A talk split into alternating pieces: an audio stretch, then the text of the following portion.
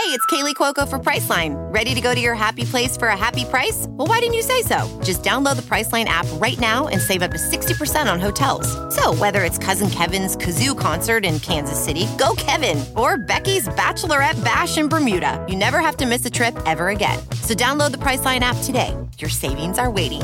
Go to your happy place for a happy price.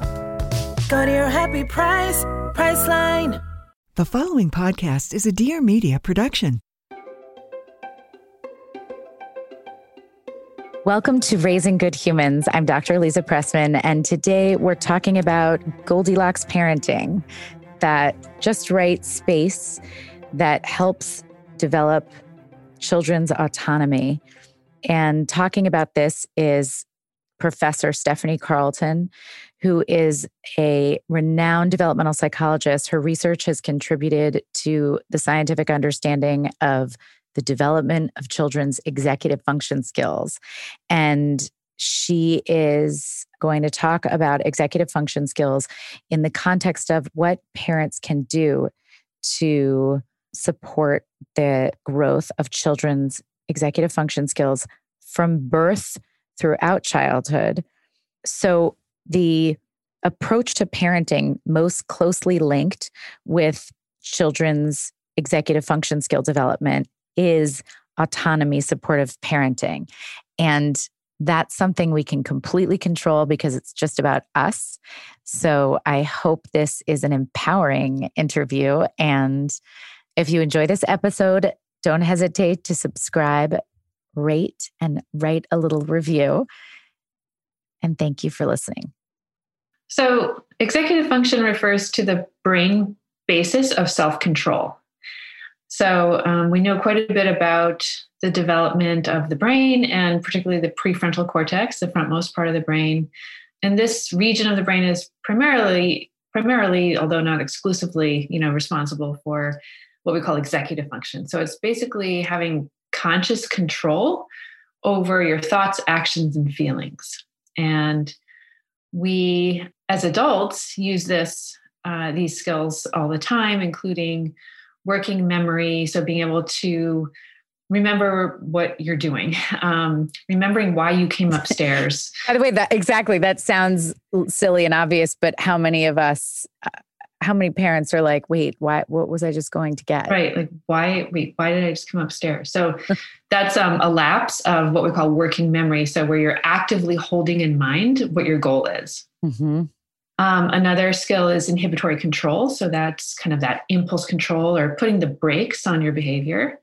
And we see that with like dieting or um, trying to stick to an exercise program or something like that um, or not blurting something out that's inappropriate with your mother-in-law and with cognitive flexibility or shifting this is being able to think flexibly and getting unstuck on a problem an example for an adult might be um, you kind of use when we used to drive to work um, you, Back you then. take the take the same um, route uh, mm-hmm. uh, you know, every day and it's kind of like an autopilot or you know if you're going to the store or something it's on autopilot. But if there is construction and there's a detour or something like that you have to shift and think flexibly okay wait a minute what's now what's the best way? Um, or what's going to be the fastest way to get to my destination? And we use these skills in everyday life um, particularly when we're trying to solve novel problems. And like i said earlier it's when you get off of autopilot that you really need to engage your executive function skills um, to be able to remember what you're doing, control those impulses, and think flexibly. And kids do this in a variety of ways too, although it's even more challenging for them. And um, with a young child, a preschool age child, for example, it's very common for them to forget what they're doing. Mm-hmm. Um, and it's the reason they can only handle um, a one or two step instruction is because if you give them like a three or four step instruction, they will only remember the first thing or the last thing that you said, and they don't remember all of the other steps because they're just not able to hold that much in their memories actively. They're very obviously, obviously tend to struggle with self control in terms mm-hmm. of impulses. So they're not very good at delaying gratification in general. and they're not very good at taking no for an answer or kind of wait, waiting for um, you to get off the phone, um, waiting for whatever it is that they're trying to get your attention for, um, waiting their turn mm-hmm. for a, a, toy or waiting their turn in line. And then with cognitive flexibility, um, children are notorious for getting really stuck on one way of thinking about something. And um, so maybe they're trying to solve a puzzle or um, tie their shoes, learning how to tie their shoes, or trying to figure out a new way of kind of playing an old game. And it'll be really hard for them until they have these skills more well developed and have experience of practicing these skills. They will tend to struggle with, with trying to just shift their perspective. You also see this in, in a social setting where when you're trying to understand somebody else's perspective, that also requires cognitive flexibility.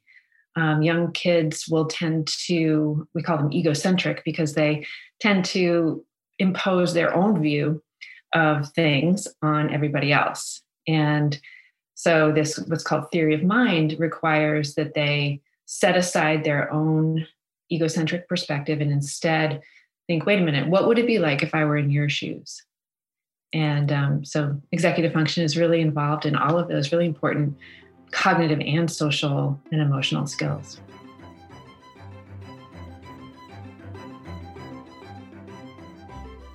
When it comes to protecting your family from COVID and protecting other people from COVID, not all masks are created equal. You need masks that provide superior protection and are comfortable enough that your kids will want to wear them. So that's why I'm very glad that I found Blue Bear Protection. Blue Bear Protection has a mask for every task, with student masks for school, three ply disposable kids' masks, and even matching mommy and me masks for kids who are having so much trouble understanding why they have to wear a mask. It makes it just a little bit more fun. And right now, I have arranged an amazing special offer for my listeners 50% off. 50% off, but only for a limited time. So go to bluebearprotection.com slash humans today and use my promo code humans, H U M A N S. It can be so challenging to get kids to wear masks. And if you have kids who are passionate mask wearers because they're at that age where they really want to save the world, it can feel really good to know that the mask that you're wearing is the right kind of mask that actually works. And just in terms of comfort, these are lightweight and breathable, but they offer serious protection. So that gives me a little bit of ease in this crazy time. Upgrade your family's masks with Blue Bear protection today. And do not forget, for a limited time only, my listeners can get 50% off their order, but only when you order today at bluebearprotection.com slash humans and use the promo code humans. That's bluebearprotection.com slash humans, promo code humans. Hey, girl, hey, welcome to Taste of Taylor, my weekly podcast. I'm your host, Taylor Strecker. You might know me from Sirius XM Radio. I mean, I was there for like 12 years after all. But then Howard Stern allegedly got jealous of me, so I had to leave. I was actually able to pull myself up by the bootstraps and start my own podcast, Taste of Taylor, which is now officially with Dear Media. I'm so excited to say that. Ha! So I promise you in this podcast, you're going to either learn about something, you're going to be inspired by someone that's like always coming from a perspective of like humor, then this is the place for you. I hope you enjoy this little snack. So I guess theory of mind, you develop around age four and keep working on it. Is that accurate? That's right. Yeah. But we're all working on it forever. So it's not like you develop these skills and then you're good. It's developed. This is something that is going to develop over time. I actually wanted to ask you can you kind of paint a graph, a, a, vis, a verbal graph of the growth trajectory of executive function skills mm-hmm. for like young children to school age to adolescent and adulthood? Is that doable? Visual? Yeah. I mean, without a visual? I think so. so, we fortunately now have a number of assessments of executive function and um, starting as young as two years of age. And we've been able to use these measures to trace the developmental trajectory of executive function skills. Um, and what we tend to see in the, essentially using the same measure across the lifespan is um, this very steep improvement from about two to six years of age. And I mean, it's just like a vertical line. Then it starts to taper off a little bit, but is still continuing to grow substantially until uh, early adolescence, tapers off more, um, but is still continuing to grow more slowly. And then we see the peak of executive function on these neurocognitive assessments um, around the early 20s or 25 years of age or so. Um, and then unfortunately, we do see this line start to oh. trend start to trend downward. Down. and that is a, a gradual decline um, until the oldest age that we've um, assessed and, and, normed these measures is um, 85. So it's uh, what's called an inverted U because it it's like if you were to take a U and just kind of turn it upside down, you'd see this um, steep improvement followed by kind of a, a steadying plateau and then a gradual decline. Sigh. I know. That's on average. So, not everybody um, beyond age 25 experiences a decline of executive function, but it is true on average. And that timing, I assume, coincides with your prefrontal cortex getting to its fullest. Is that the right way of describing it? Well, it's it's at its most efficient Thank processing you. at that point. And we start to experience a lot of interference as we age because of all that wisdom. Right. and um, and so the interference can also cause some cognitive load. And our prefrontal cortex and neural networks are not as efficient as they were when we were younger. And so that could be part of the slowing. Well, I want to focus on caregiving influences on executive function skill development because that feels like the only thing we can control is ourselves. But maybe briefly, can you talk about really when you come into this world, are some people more hardwired to have a more developed executive function skill trajectory? Or is it, you know, something everybody can grow? Absolutely. It's something everybody can grow. And um, experience plays, you know, not uh, not a supporting role, but like the the lead role. Wow. okay. Of executive function. I like um, I like that. Say that one more time. I love that.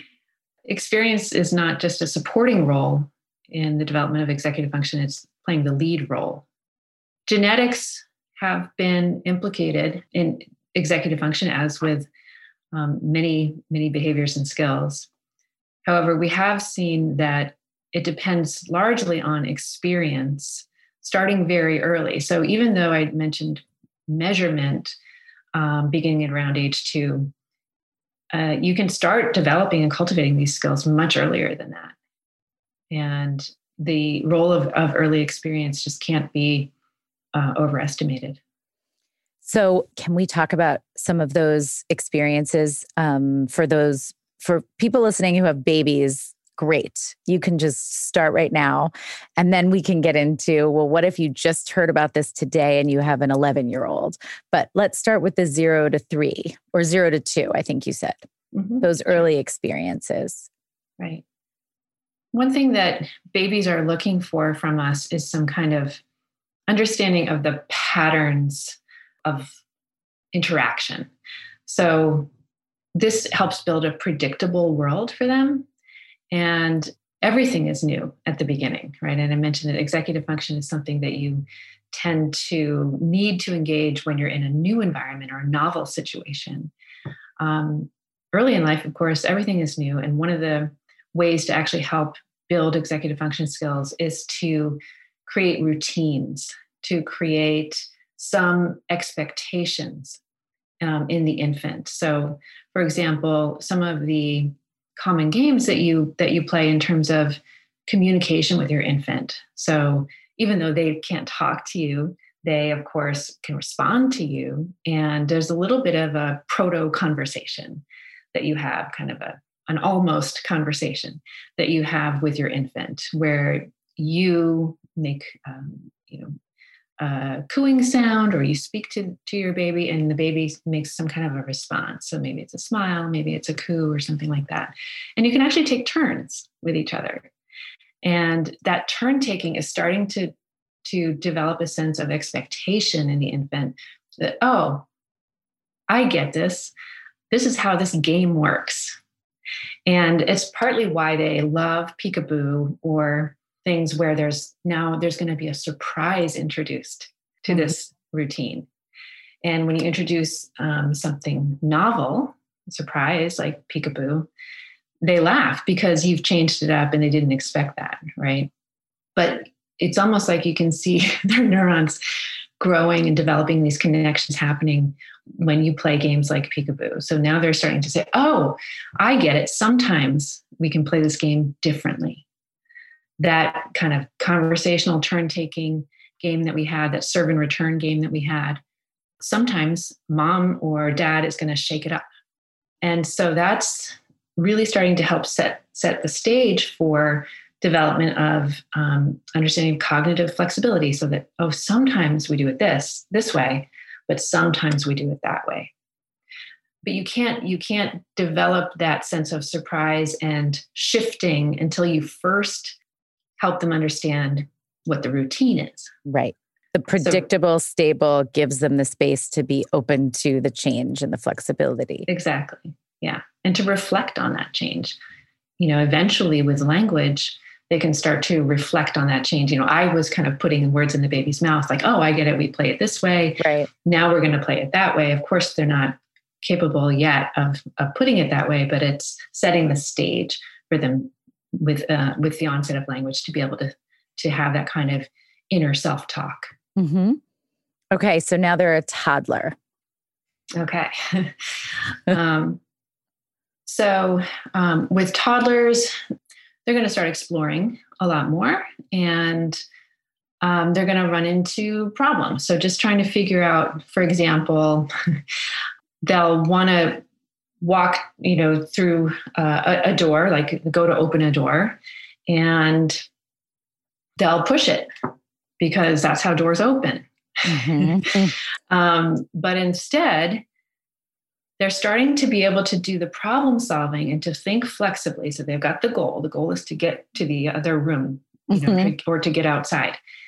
Um, and they're holding that goal in mind and the impulse is to push because I'm, I, I want my body to go forward and this door needs to get out of my way. So I'm going to push it, push the door forward. Uh-huh. But what if it's the kind of door that you have to pull to open it, right? What if it opens the other way? Mm-hmm. And again, you can kind of see their, their little minds start to think this through and be able to think flexibly. Okay, my solution isn't working. What's a new way? What's another solution to this problem?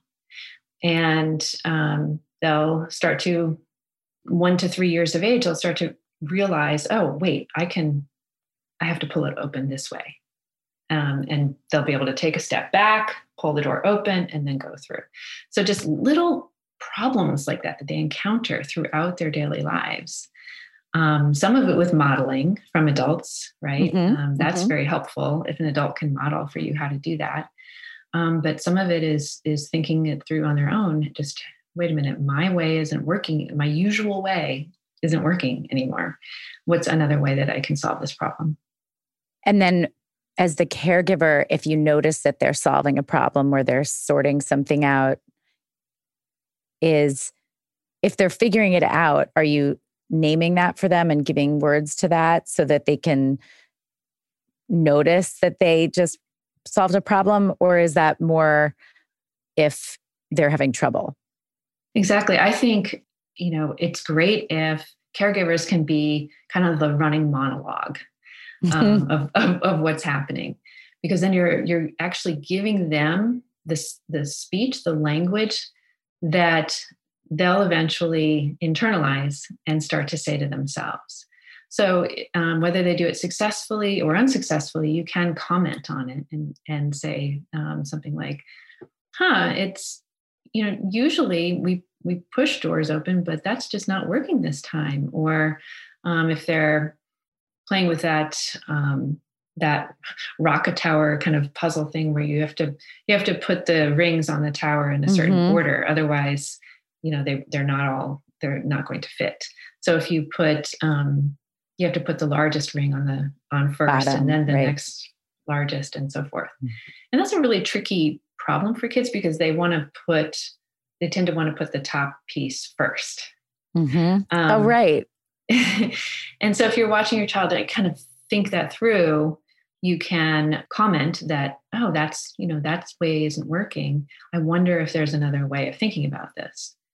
And um, that gives them, as I said, kind of the modeling for the inner speech that they'll eventually use, that we use as adults to solve these kinds of problems every day.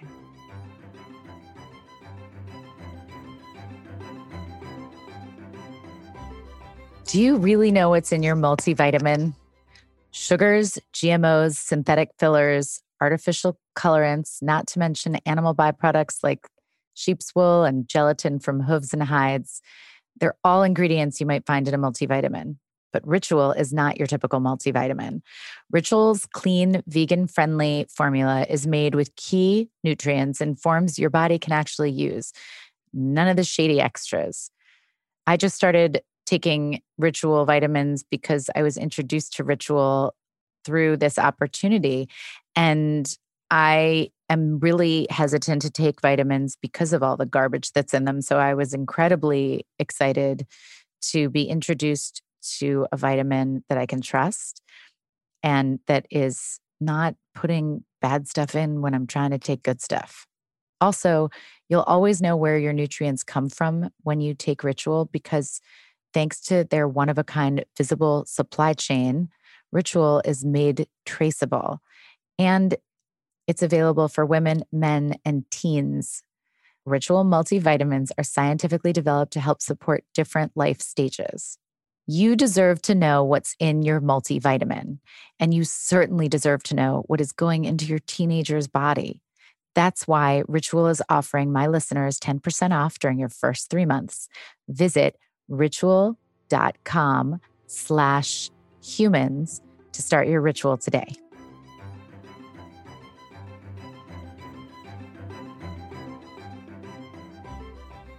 Okay, forgive me. I'm just going to keep going in age order and then we'll go we'll go back. Let's think about a preschooler. Is it more expanding on that narration?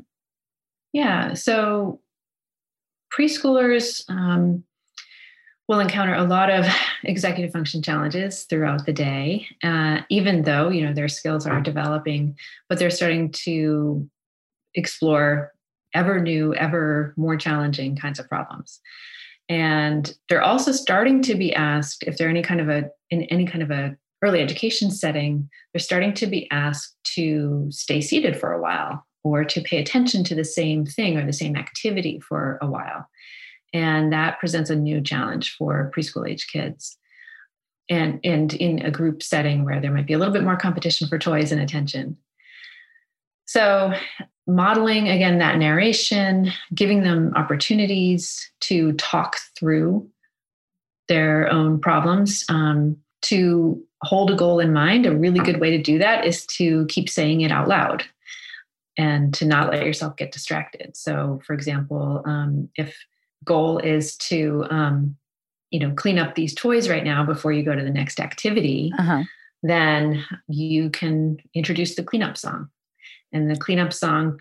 Everybody knows the cleanup song, the, right? The cleanup song is keeping the goal active. So it's ah. it's fun to sing and to listen to others. Do you want to sing it? Do you want to sing it? I couldn't. I couldn't possibly. But you have to have uh, a little kid there to inspire it. Yeah, I think so. But it's it's it's also serving um, as a working memory reminder. Is, I never thought about it that way. I've always thought about it as just the routine of it. But of course, I still do that, by the way, not with cleanup songs because I have teenagers and or tweens and teens, but with myself to remember things, I do often like we were saying in the beginning, walking up the stairs and thinking about what you had to do. Sometimes I'm just like, I just, this is what I need to do right now. Do not go off course. And I just keep saying it to myself. Maybe I shouldn't disclose that, but I, those are tools I still need. And sure, working at home, especially when yeah. there are so many tasks mm-hmm. that, um, and in these different categories of there are home based tasks and there are work based tasks, and it's very, very easy to get them mixed up. Um, it sure is. it sure is. Actually, the, the heartening thing that Phil Zelazo said uh, a couple episodes ago was is that funny because you're your colleagues but married colleagues just ruling the world of executive function skill research it's kind of extraordinary but he said this time for kids and older kids who are doing online school they do have to use their cognitive flexibility. This is a completely different way of operating. And maybe that will exercise those muscles. I thought that was heartening in, mm-hmm. at a mm-hmm. time when there's, you know, I'll ha- I'll hang on to anything that feels like it could be of benefit. For sure. Yeah. And there are a lot of COVID, you know, time kinds of activities too that can be beneficial, you know, even while you're you're sort of struggling with all of the home-based learning and screens, the sort of battle against yes the screens. Um, but you know, even even screen time can turn into something that can exercise these skills. So you know, if, even if the ed- edutainment mm-hmm. um, itself is not focusing on executive function explicitly, there are, of course, all of the self regulation tasks that happen around screens. So, for example, there might be limits on how many you know minutes or hours a day. It was minutes it's now hours. I know.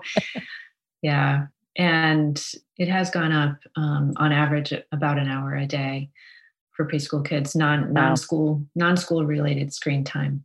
But it is it creates a new opportunity to have some rules and regulations so that kids can learn how to self-regulate and use some scaffolds like timers and um, sharing um, turn taking with siblings and in terms of who gets the tablet when and you know it's created some new opportunities at the same time that it's i mean i love that I, I just love the that attitude in general that you can even think about emotion regulation as your preschooler has to experience the devastation over having like ending the show and having to return the tablet to the right. sibling or whatever it is. That's that's a really mm-hmm. um, adaptive outlook. I'm so excited to hear that.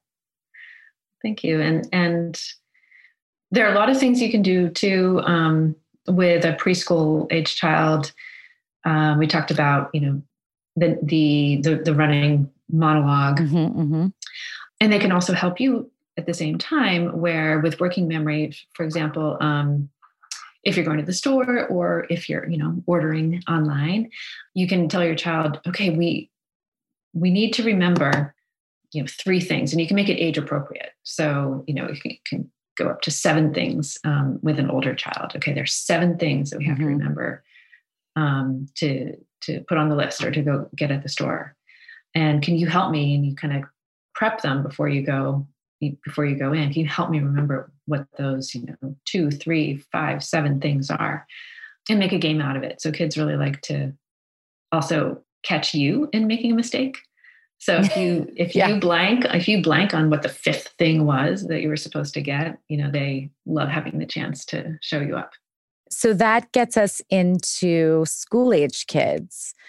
I guess engaging them and listing them to help with activities like that is a great example. What else can school age mm-hmm. kids do? Or not so much what can the school age kids do, what can the caregivers of school age kids do to create that environment? Well, so giving them lots of practice so that's one thing is just you know okay how, what are some ways that um, you can give your child practice in these skills and one of the principles that um, i'm sure my colleague phil zelazo mentioned is is reflection so yes. opportunities for reflection on and what i what i mean by that is basically thinking twice how can you how can you get you know help your child or yourself rethink something or just think about it again and that's because often our very first reactions to things um, are regrettable. And if we get to think about it a second time, we might react in ways that are more consistent with our goals. So, getting in that habit of throwing out the first pancake in a way. Exactly. Yeah. So, how how early do you start that reflection, and how do you reflect? I mean, that's ridiculous sounding, but I think concrete examples of reflection, because I think we take for granted that we reflect as adults, but we often really don't. So I think it's it's worth taking the time to think about how we can reflect and what are those moments when you can I don't know if interrupt is the right word, but um, get in there to to inspire reflection. Is it before a mistake is made? Is it after a mistake is made? Is it, you know, not related to a mistake? It's just part of the process. Mm-hmm. That's a great question. And um, we're actually developing an app uh, right now that parents and kids can use together. And we're building in reflection prompts. And oh, that's awesome. When's that going to be ready? oh, stay tuned. Okay. yeah. Um, It'll come back. Yeah, but it's so the answer is kind of like all all three. Um, so you want to you you can give reflection prompts, um, and again, it's just kind of giving kids an example of the kind of inner talk that we'd like them to start to develop. So you can use reflection when kids are successful, when they, mm-hmm. they when they do something well or or right or correctly or you know consistent with their goals. Something like, "Wow, you remembered all those things that we needed at the store." Um, or in the context of this this app, they have to find all the hidden animals and remember where they're hidden. And so you could just say, you know, wow, you're you're really good at remembering. How did you remember all of them? Hmm. And so just getting them to stop and reflect on, wait, yeah, how did I do that? And we we even use the word strategy, which sounds like a big word, but preschoolers um, can pick up on it pretty readily with just a few a few instances. So you can say things like, "You you found um, all those animals. What was your strategy?" So that's that's um, reflection in su- the case of success. Uh-huh. Um, you can also have reflection before they respond. So now, wait a minute. Where are your eyes looking right now? So they're they're supposed to track, you know, where the things are hidden. Um, now, wait a minute. Where is your attention focusing right now? If they make a mistake, then it's another opportunity for reflection, of course, to to um, you know reflect on the errors, monitor the errors. So, for example, you know, uh oh, there was no animal in that in that box. Uh, you know, uh, I wonder what I wonder where um, all of the animals are. Were you remembering where you'd already looked before? Um, so just again, those kinds of questions that you can ask them to get them to to think twice before, during, and, and after you know errors and successes. Reflection can be especially helpful when the task is to regulate your emotions. Mm-hmm. And so encouraging pausing, so slowing things down is a really big part of this. And mm-hmm. one thing mm-hmm. that we we consistently forget as adults when working with kids is how much slower their speed of processing is. So, speed of processing has to do with um, neural connections in the brain and literally the speed at which signals can pass um, from from you know one neuron to the next. And it is much slower in young kids. And we're always rushing them right. to always rushing them to act to respond and, and stuff. And sometimes they just literally need more time. And um, you can give them that extra time and even encourage it and i think if we if games and teachers in educational settings if we would stop rewarding speed mm-hmm. and instead start rewarding actually slowing down then we would help kids develop these skills more effectively. So really whatever you can do to to slow it down and create just create that space. space right. Yeah the space. And to uh, you know validate and allow the bad feeling that's happening right now but also allowing the time, you know, the time to pass, giving them the time to pass to collect themselves. And this doesn't mean distraction um, necessarily. Mm-hmm. Like, oh, you're getting upset, you know, let me quickly distract you with this other thing. It, it means kind of letting it happen and giving them the time that they need to to collect themselves. So you can use this reflection talk at the same time. Like this is really upsetting right now isn't it? And you know helping them you know we say use your words right? Um, mm-hmm. so sometimes you have to give them those words because they don't have access to them. Exactly. Yeah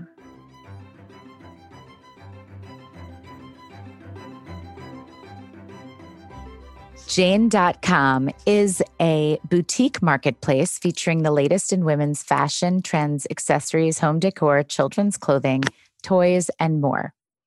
Jane.com features hundreds of new products every day, offering you everything you need to live your best, most stylish life. So every day is a sale at Jane.com. They offer a wide variety of categories and styles, so you can find something for everyone and everything in your life, even your dog or cat. Over 400 new products drop daily. Everything from apparel for the whole family, home decor, toys, novelty items, kind of you name it. And if you love a good deal or you like to seize savings, definitely go to jane.com. Jane.com products only last for a limited time. So it's kind of fun. See what you can catch. And by shopping at jane.com, you support small businesses. They offer products and name brands from over 2,000 shops at great prices. So find your next discovery at jane.com slash humans.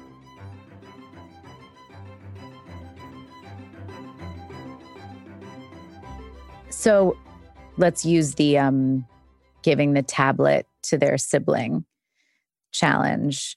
Is there a moment of like, okay, let's before before we embark on the next show, let's think about what your plan is for when mm-hmm. you have mm-hmm. to give it to your sister, or am I confusing reflection and planning? I think I think they're they're very much intertwined in that, mm-hmm. especially in that example of um, so planning is um, an act of pausing before initiating mm-hmm. an action or you know progress toward a goal, and if you can at first at least help them say it out loud, mm-hmm. um, then that helps with main, maintenance of the goal in memory and with inhibiting distractions that might come come along and with you know thinking flexibly if they need to um, and if um, and then if you're using the example of the of what happened prior you can use that as the reflection. Right. Remember how how last time um, remember how last time you didn't want to you know stop playing with the tablet and you know you felt really upset and then you know then this happened or something like that. But it, it, all worked out in the end didn't it? And you know something like that. And one of my favorite people in the world ellen galinsky. Oh yeah um, of course. That's how i know you in the first place. I forgot right so she i love her stories about her grandson and mm-hmm. she always says uh, to him to zay what's your plan b and I love that because it's saying, okay, you know, there's going to be, let's say it's some tablet time, and you put a limit on it up front. Like it's going to be for X number of minutes right. or, you know, until dinner is ready or whatever the limit is. And um, you can anticipate that it's going to be difficult to to end this fun activity. Right. Um, but she so she always says to him, "What's your plan B?" meaning you know when this gets taken away right how are you going to manage that or if things don't go as planned how are you going to how are you going to manage that and uh, i think it's just a brilliant strategy you know with teenagers or and i mean kind of the emerging adolescents the 11 to 13 14 i guess that's pretty much teenagers pretty deep in but um early teenage years what you know as they're less interested in your reflection and your support of their reflecting on what's happening? Are there fun phrases like, what's your plan B, but that don't piss off a teenager? I'm trying to think if um. I have any. I, I know that most of the time my kids are like, don't do your thing on me. Mm-hmm. And also, I have to be careful with my language because it's so, as I imagine you experienced, of like your kids knowing your work too much. Right. yes. And they've, you know, they've been in the marshmallow test studies um, when they were growing up. And they will say, yeah, when they were teenagers, they would say, oh my God, I know, I know, reflect. I know, I know. Exactly. reflection. Although I'm sure they did it any, like, it's like even the eye rolls and the I know, I know, they still know. Like it's still That's a voice right. in their head, right? Yeah. And now that they're, my daughters are in their um, early 20s, they, they really appreciate it. I mean, they, they, it really did get through this idea. And you can do it in more subtle ways too, like just I started just buying blank journals for mm.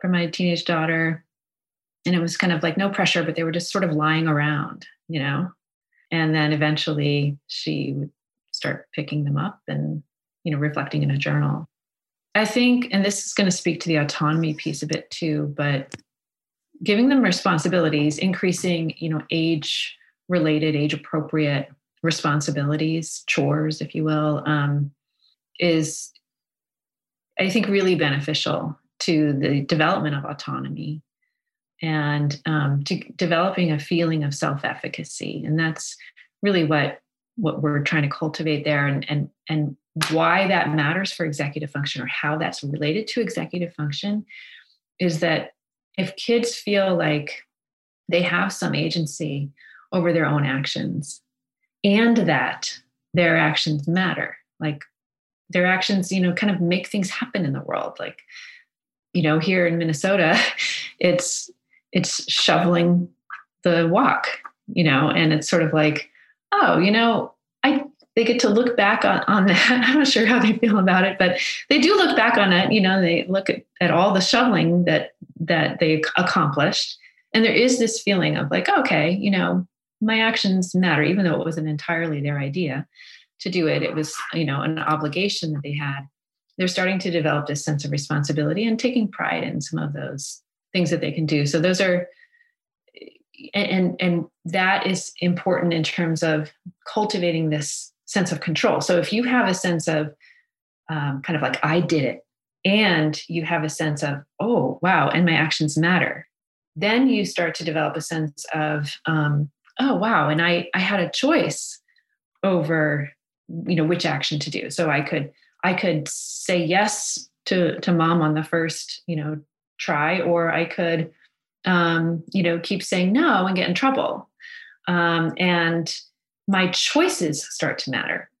And recognizing that you have a choice in how to act think or feel breeds this understanding that and, and cultivates the ability to control how you act think or feel and so back at the beginning, I was defining executive function as this conscious control over our thoughts, actions, and feelings.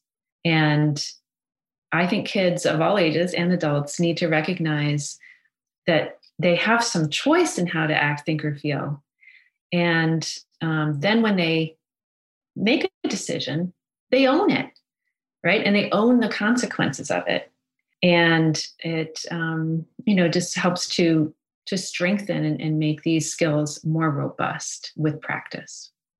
I won't say it better than you, but my understanding is that autonomy supportive parenting is more closely linked with better developed executive function skills. So that stands to reason that if you're in if you're interested as a parent in a child's executive function skill development, that's the kind of parenting that you want to cultivate. Not as like a you're a bad parent or a good parent if you do it but just if you're interested in this these are some ways that you can cultivate that in the interactions that you have with your kids. Is that right. Yeah we've in my lab we've observed hundreds of um, families mothers uh, and fathers not together usually but you know either the mom or the dad mm-hmm. with um, their toddler preschool age child. And we look at how they interact naturally. I mean semi-natural. They're in a lab you know after right. all.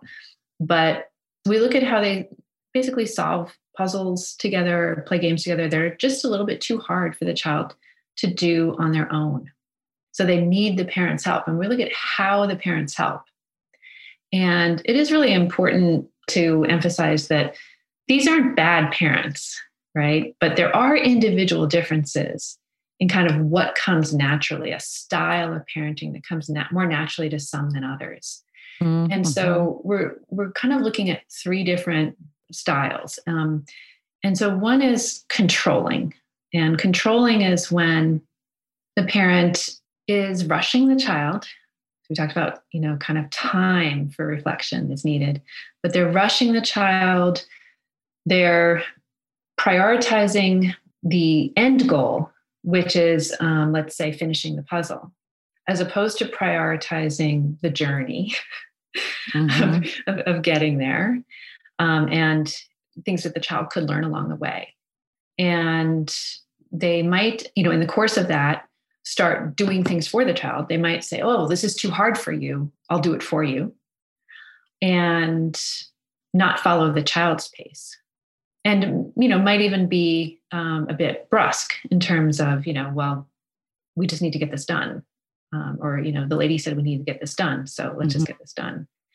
Or sometimes the parent makes it kind of, they get co- competitive about it even even with their own child right they get a little competitive about it and will say things like um, oh you don't you know you don't know how these kinds of things work. I know how these kinds of things work.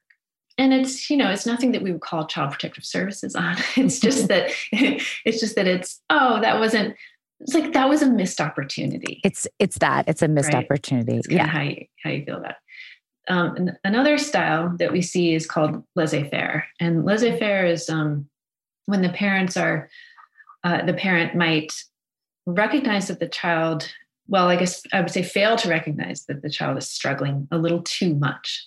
Mm. So um, this is where the parent really hangs back and doesn't actually offer enough help.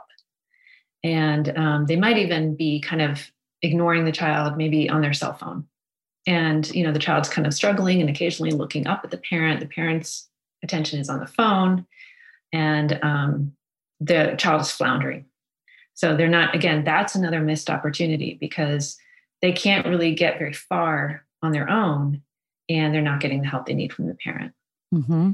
And then the third style, and this is sort of what you know we call just right, um, mm-hmm. uh, you know, happy medium here is where the parent is monitoring their child's level of struggling and um, you know understanding you know what's the the perfect match here between the child's current competence with this puzzle let's say and how much struggling they're doing how much effort they're having to put into it. So you want to find this kind of um, nice balance point between competence and effort.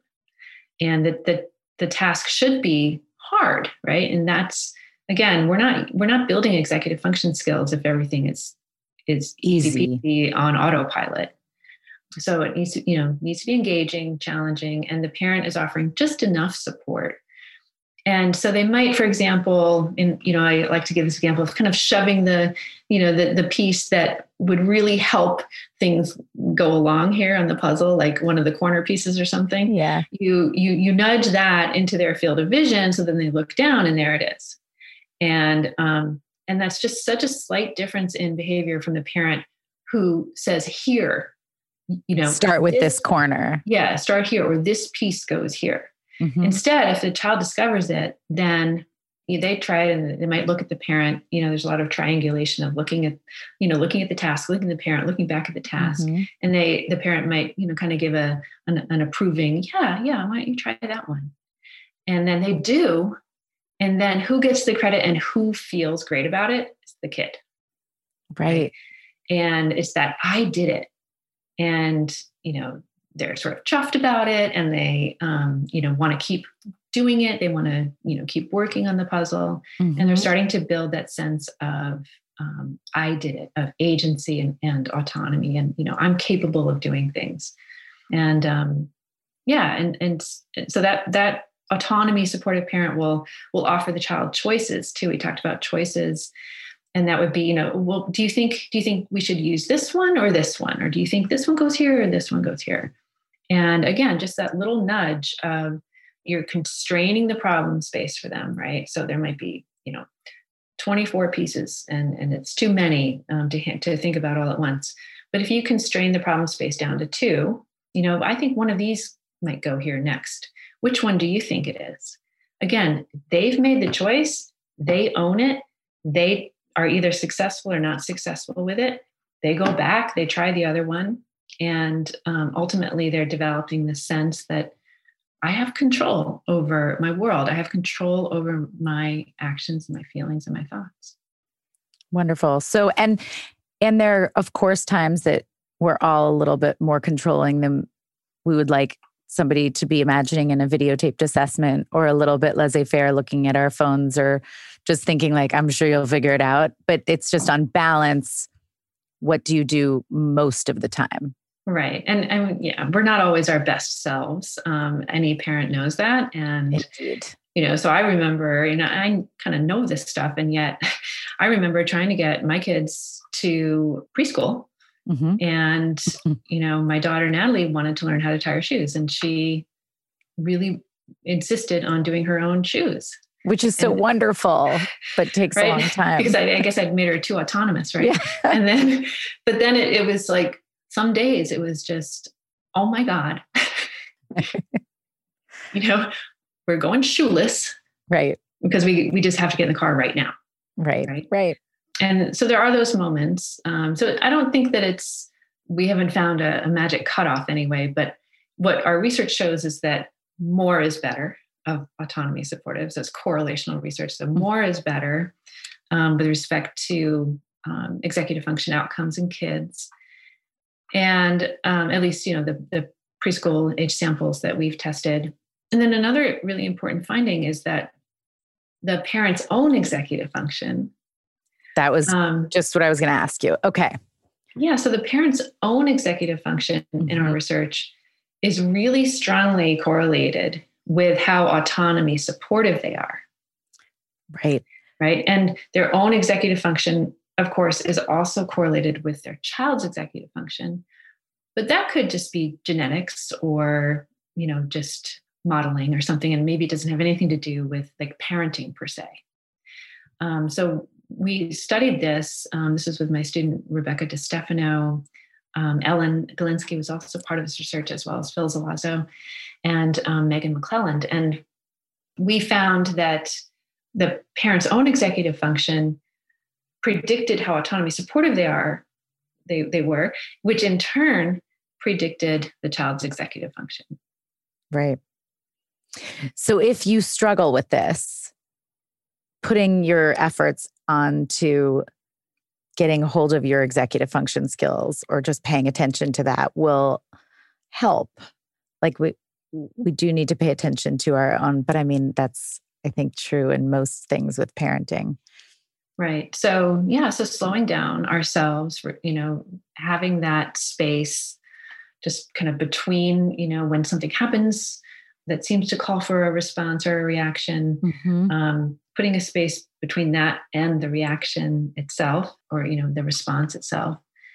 Mindfulness is really effective mm-hmm. for cultivating executive function skills in adults, and more and more research is suggesting the same is true for adolescents and children as well so there are things that um, adults definitely can do. It's never too late to work on developing mm-hmm. executive function skills, and it you know could well benefit your children if you do.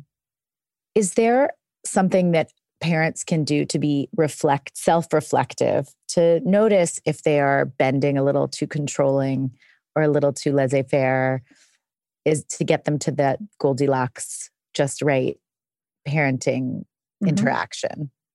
I think if parents could ask themselves, is this starting to matter more to me than to my kid? You know, yeah. right. Mm-hmm. Who, who is this for, really? That's a great question to ask ourselves. Yeah. I, am sorry, I forget your other. Um, other part of your question? Well, really, that was that was on the controlling side. Mm-hmm. And then if you're trying to be autonomy supportive, but you're actually being laissez faire, like it's not because you're not paying attention or engaged, but you genuinely are just thinking, well, I, I want them to do it for themselves. Is there some some measure that you can or question that you can ask yourself to be reflective to recognize if your child just needs a little bit of support, which maybe brings us into the other thing that I wanted to touch on, which is stress mm-hmm. and, and balancing, you know, the just right amount of stress. And maybe that is the reflection that you can have. I'm not sure. Mm-hmm. I think we can all like start to or learn to recognize the signs in our own kids of when they're hitting that overload point. Mm-hmm. When this is um, this has now transitioned from being effortful uh, and and moderately challenging to something that is you know about to lead to a total breakdown or mm-hmm. um, about to you know really crush their their confidence and so being attuned to those signs those nonverbal and verbal signs in your own child and there are individual differences too i mean my kid my kids are very different from one another mm-hmm. but uh, you can kind of help help foster that resilience in them by knowing the signs of when to push further, when to pull back. Because if stress does turn toxic, so to speak, then we do know that that is um, harmful for these brain networks um, that are underlying executive function skills. So, mild stress is actually beneficial for the development of these skills. And it's part of the, you know, challenges and daily hassles and mm-hmm. um, figuring figuring out how to manage those mm-hmm. um, is you know strengthening those those executive function skills um, and resilience but when it's um, uncontrollable stress and chronic you know and mm-hmm.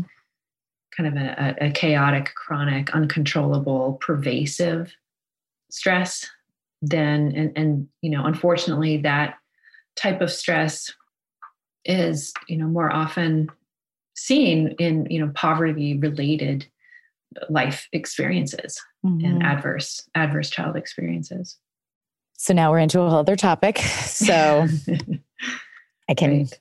we can close up this one but yeah that's another one you're in, really amazing your research is so incredible. And I'm so thrilled that you're also moving it towards practical applications for families and, and schools in the way that you are. And that you have an app that will eventually come out. That's so great for all of us.